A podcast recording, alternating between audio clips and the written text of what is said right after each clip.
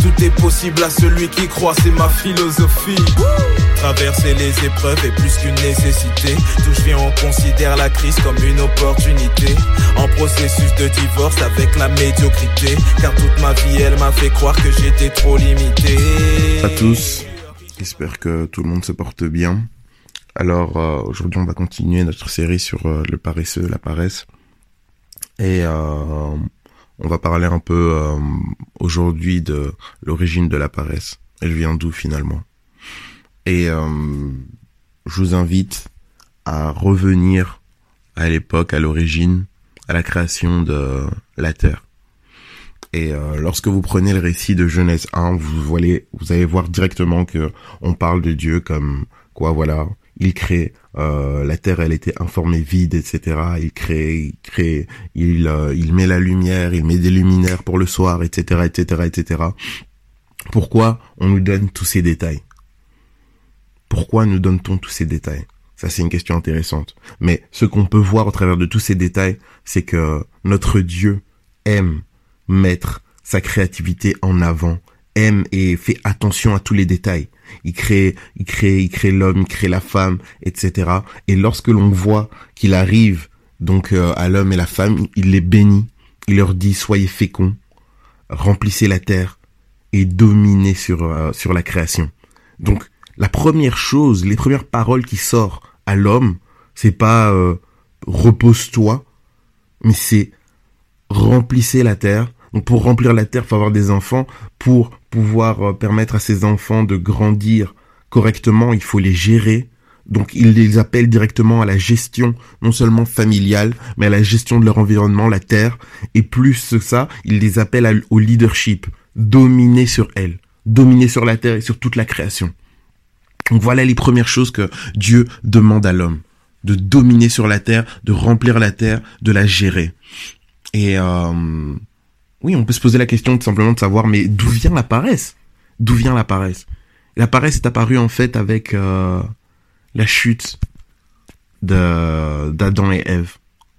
La paresse est arrivée à ce moment-là. Pourquoi? Parce que l'homme a été créé à l'image et à la ressemblance de Dieu. L'homme est créatif, l'homme crée les choses, l'homme travaille, l'homme euh, utilise ses deux mains à bon escient. À la base, dès que Dieu a donné cette mission à l'homme, l'homme n'a pas rechigné à le faire.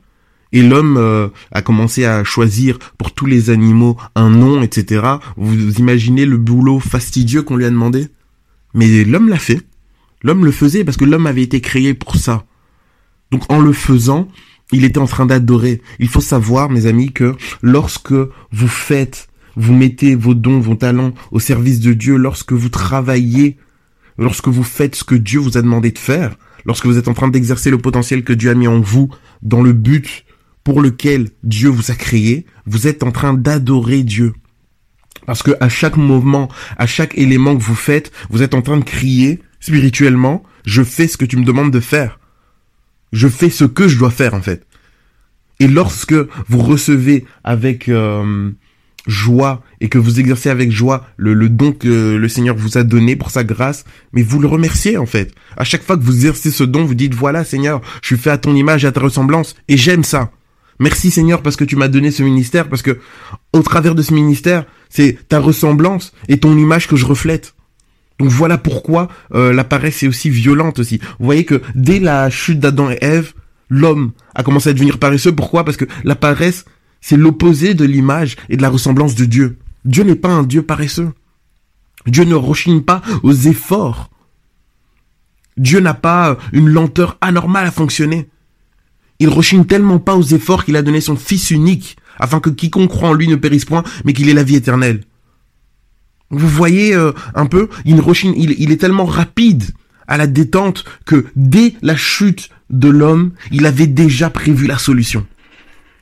La paresse ne correspond pas à Dieu. Et voilà pourquoi euh, la paresse est arrivée à cause du péché. Et voilà pourquoi elle s'attache tellement à l'homme.